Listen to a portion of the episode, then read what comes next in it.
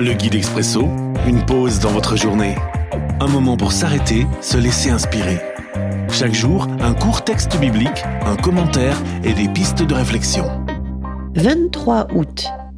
Aujourd'hui dans Nombre, chapitre 32, les versets 5 et 7.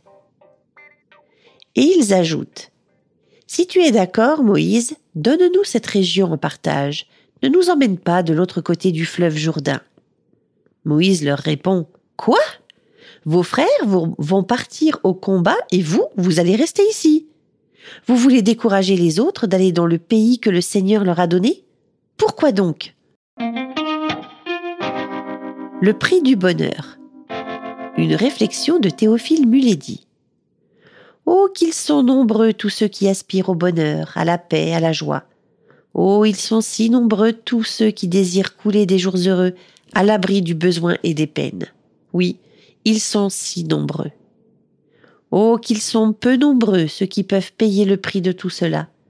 Oh, ils sont peu ceux qui peuvent accepter les sacrifices, les douleurs, les souffrances pour des moments de joie. Oui, ils sont si peu.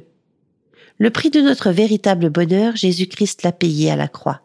Il a franchi les limites de l'impossible pour que nous ayons des instants de vie et de joie. C'est si bon de le savoir. Question.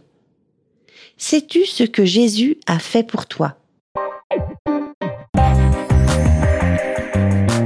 L'Expresso, un guide biblique accessible partout et en tout temps. Une offre numérique de la Ligue pour la lecture de la Bible, Radio Air et Radio Omega. À retrouver sur expresso.guide ou sur votre radio.